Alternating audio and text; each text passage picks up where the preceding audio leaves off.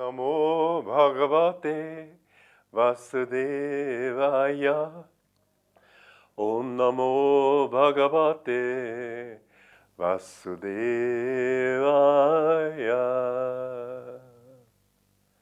I bow to the Lord Vasudeva and in you. I would like to read a very interesting passage today on Kundalini. Let me explain first what Kundalini is for those of you who don't know, and I imagine all of you have heard the word at least. But when the energy comes into the body, it enters through the medulla oblongata, goes to the brain and down the spine, out into the nerves. now, it becomes locked in a pole at the base of the spine. The north pole of the body is the top of the head. The base of the spine is the south pole. And that energy has to be released. And yoga practices in general often teach you various techniques for helping to raise the kundalini, whether through breathing exercises, through asanas, and so on. But it's a very important thing to understand also that Kundalini is not just a question of techniques. There are techniques, for example, tantric practices often enable you to raise the Kundalini quickly, but you can rise quickly and fall quickly. The important thing is to rise and stay up, obviously. And for that, you need to have the basis in moral law. That's why the basis of Patanjali's entire system is the yamas niyamas, to act rightly, to be kind, to be uh, harmless, to be truthful, to be honest, to be devotional and, and uh, clean in body and mind, and all the various uh, five yamas, five niyamas these are something that Yoganandaji was addressing in this particular passage here in Conversations with Yogananda. This is saying number 270. I have too many sayings to read in all for all of these things, so I skip sometimes. The last was 263, I think. Of the Kundalini force, the, ener- the energy that is locked at the base of the spine, the Master said one day, when one thinks good thoughts, the Kundalini automatically starts moving upward. When one thinks evil thoughts, it moves downward. When one hates others or has wrong thoughts about them, it moves down. And when one loves others or thinks kindly about them, it moves up. Kundalini is not awakened by yoga techniques alone. This is a very important thing to understand. Many people think that only by practicing techniques, they will get there. I talked yesterday, or the last time that we had the, the, uh, this lesson, about the importance of expanding your consciousness. There's a definite correlation between raising the consciousness and expanding it. The higher the consciousness, it's, it's interesting, it's the way that uh, um, yoga teaches that the, you have your consciousness is enclosed in sheaths, koshas it's called in Sanskrit. And when you raise your consciousness, gradually you remove those koshas. You know, in the early stages of life, there isn't even a spine to come up. An amoeba doesn't have a spine. When you develop a spine, you notice that the animals have tails. Those tails are indication that the energy is still far down. It's moving away from the, from the spine, from the top of the head into the downward moving kundalini. But uh, when you can bring that energy gradually upward, it comes up through the vertebrae, vertebrates, to the point where the higher it goes and the more it passes up through the different centers or chakras in the spine, the more it begins to sh- to, un- to unshed, to shed, I should say, the qualities that were keeping it tied. We've been sort of like a, a butterfly in a cocoon. And first of all, it becomes just a caterpillar. Then it forms a cocoon around itself. And all of a sudden, after some time, the butterfly bursts out. So we are like that. We have been in a cocoon of delusion. Bit by bit, we, are, we learn how to get rid of that cocoon and as life evolves, more or less automatically up to the human level, but at the human level, then comes the time when you have to begin to use your own intelligence, your own discrimination, and that's when you can help to consciously raise your Kundalini, not just by um, technique, but by remembering that the more you think kind thoughts about other people, it's not only that your consciousness expands, but it, it expands by the very process of raising the energy to levels where there is less and less of that cocoon around you.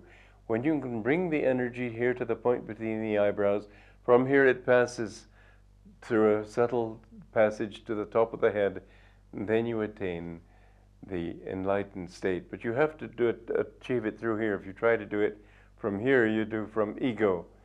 You see, the ego, I'm teaching you some subtle things here, so listen carefully. Don't go get yourself a Coke from the fridge while I'm t- talking today.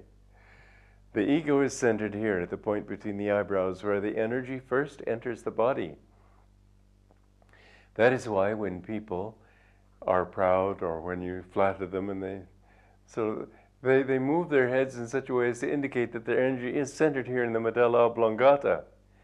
Now, a master's energy is centered here, his consciousness is centered here. But that's why if you look at rock stars and people who are much before the public and everybody's praising them and so on, you see them with their heads like this, or people who are very successful in business or whatever, they have this very strong ego which pulls, it's attention that pulls the energy back here. This is why the universal gesture in all countries of humility and respect is a bow, releasing the energy, the tension back here at the back of the head, at the, uh, in, in, the, in the back of the neck, and letting it go. But the idea of it is not just to lower yourself, but to bring your energy here. When you in meditation can release the energy at the medulla oblongata and direct it to this point, this is the proper way to awaken toward the uh, Sahasrara or the thousand petal lotus at top, the top of the head. If you try to go from the medulla straight to here, then there's some imbalance. It doesn't work right. You have to get the sixth chakra, which is the medulla, at its positive pole. This is not a separate center from this one. The point between the eyebrows is the same center, it's just the positive pole of that center. When you can direct all your energy there, when you feel this is a very important thing. Try to become sensitively aware of it in yourself. When you feel any kind of tension in the medulla, when you become too conscious of yourself, too either in a negative inferiority complex or superiority complex, both are bad. You need to relax that energy from here and direct it to this point. When you can really feel that this is where it is centered, that is when you are ready to go toward the heights.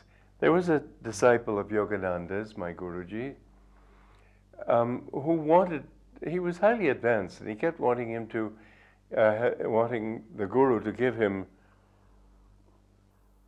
an experience of samadhi. And my Guru finally said to him one time, because this, this disciple had almost backed him into a corner and insisted, I want this now. My Guru looked at him and he said, Are you ready for it? And the disciple suddenly realized, no, he wasn't. He lowered his eyes. He said, I, I guess not, sir. No, he wasn't ready. There was still ego there. He had quite a bit of ego, in fact, if I recall him well.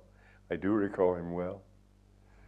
And with that ego, if you try to go into this consciousness, there's an imbalance.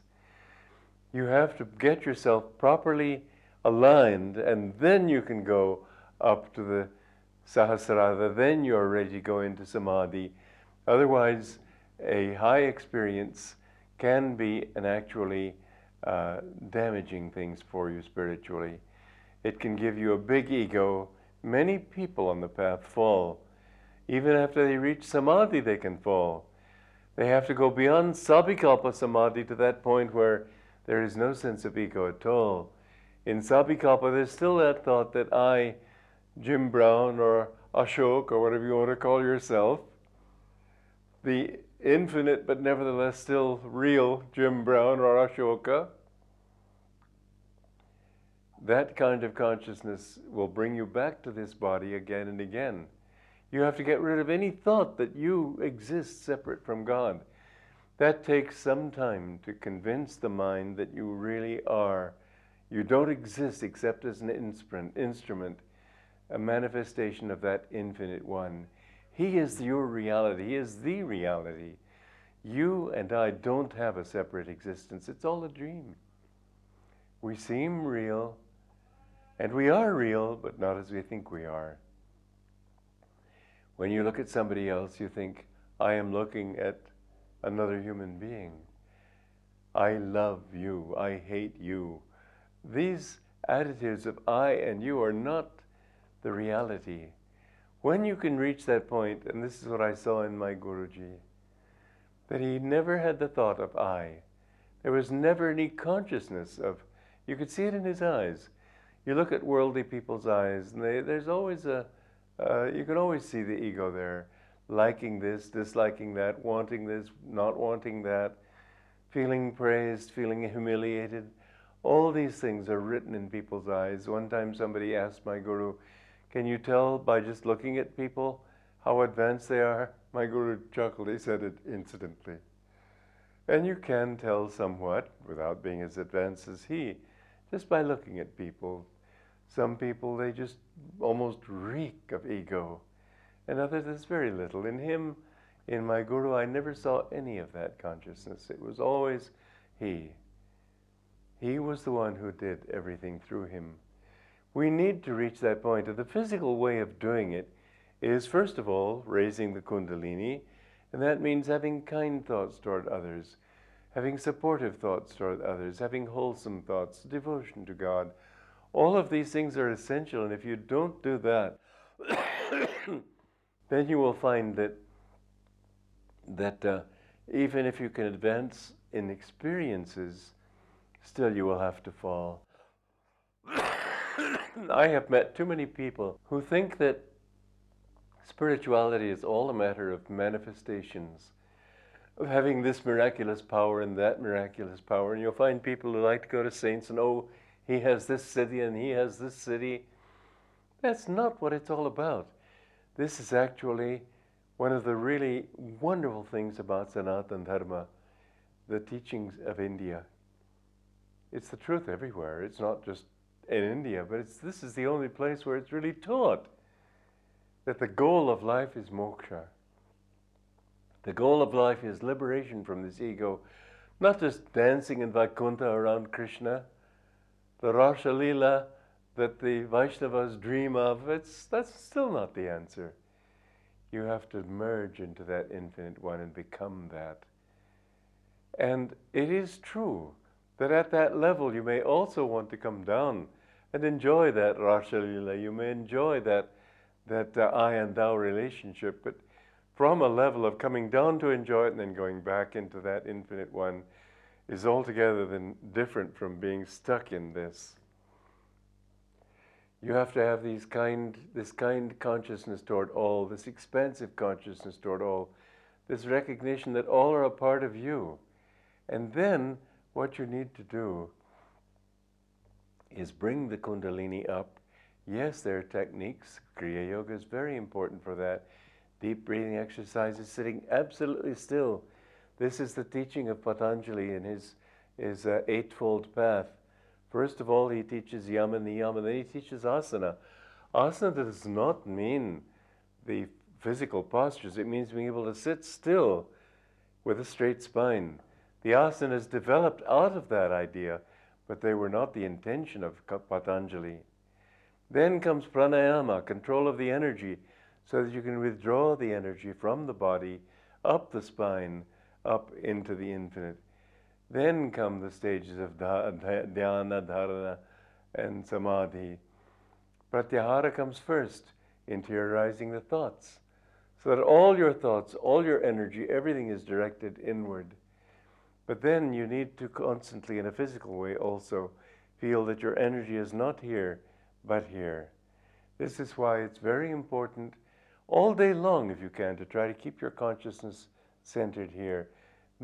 Chant a mantra, just chant Om if you like, or Om Guru, or Sri Ram, Jai Ram, any mantra that you have.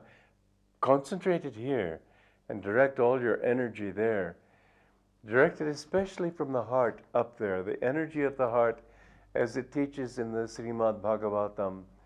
Take the energy of the heart like the, like the petals of a lotus, direct all that energy upward so that your feelings and your desires are all focused upward. Then focus them here. And you will find that the more that your energy becomes drawn to this center, the more you become free, the more you no longer feel a need for things, for approval, for um, people liking you or disliking you. It doesn't really matter anymore. You know that you have one beloved and he is infinite. And when people try to hurt you, remember, they can't hurt you forever. You are a child of the infinite. That is your only reality. Let me sing a song to you, or let us sing a song to you through our singers called The Song of the Nightingale. Joy to you.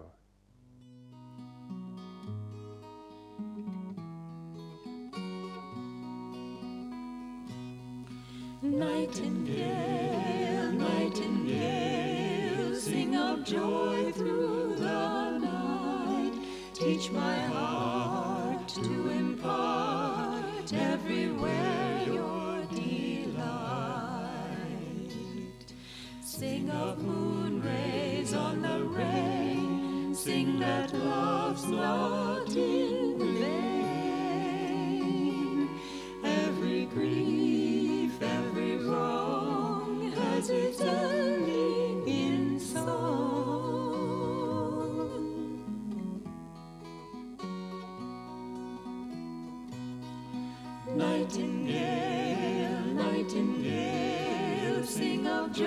through the night. Teach all men how to spin clouds of gloom into light. Without silence, what is song?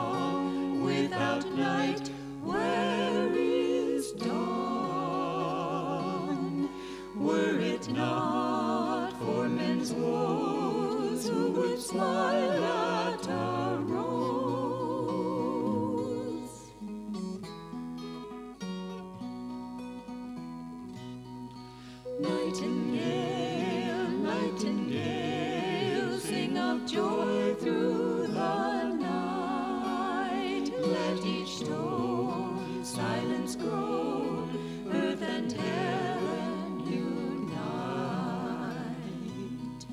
Morning laughter, evening tears, snow and blossoms all fade.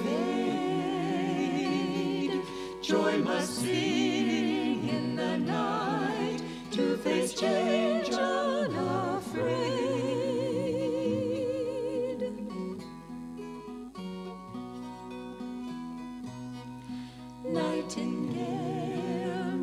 Nightingale,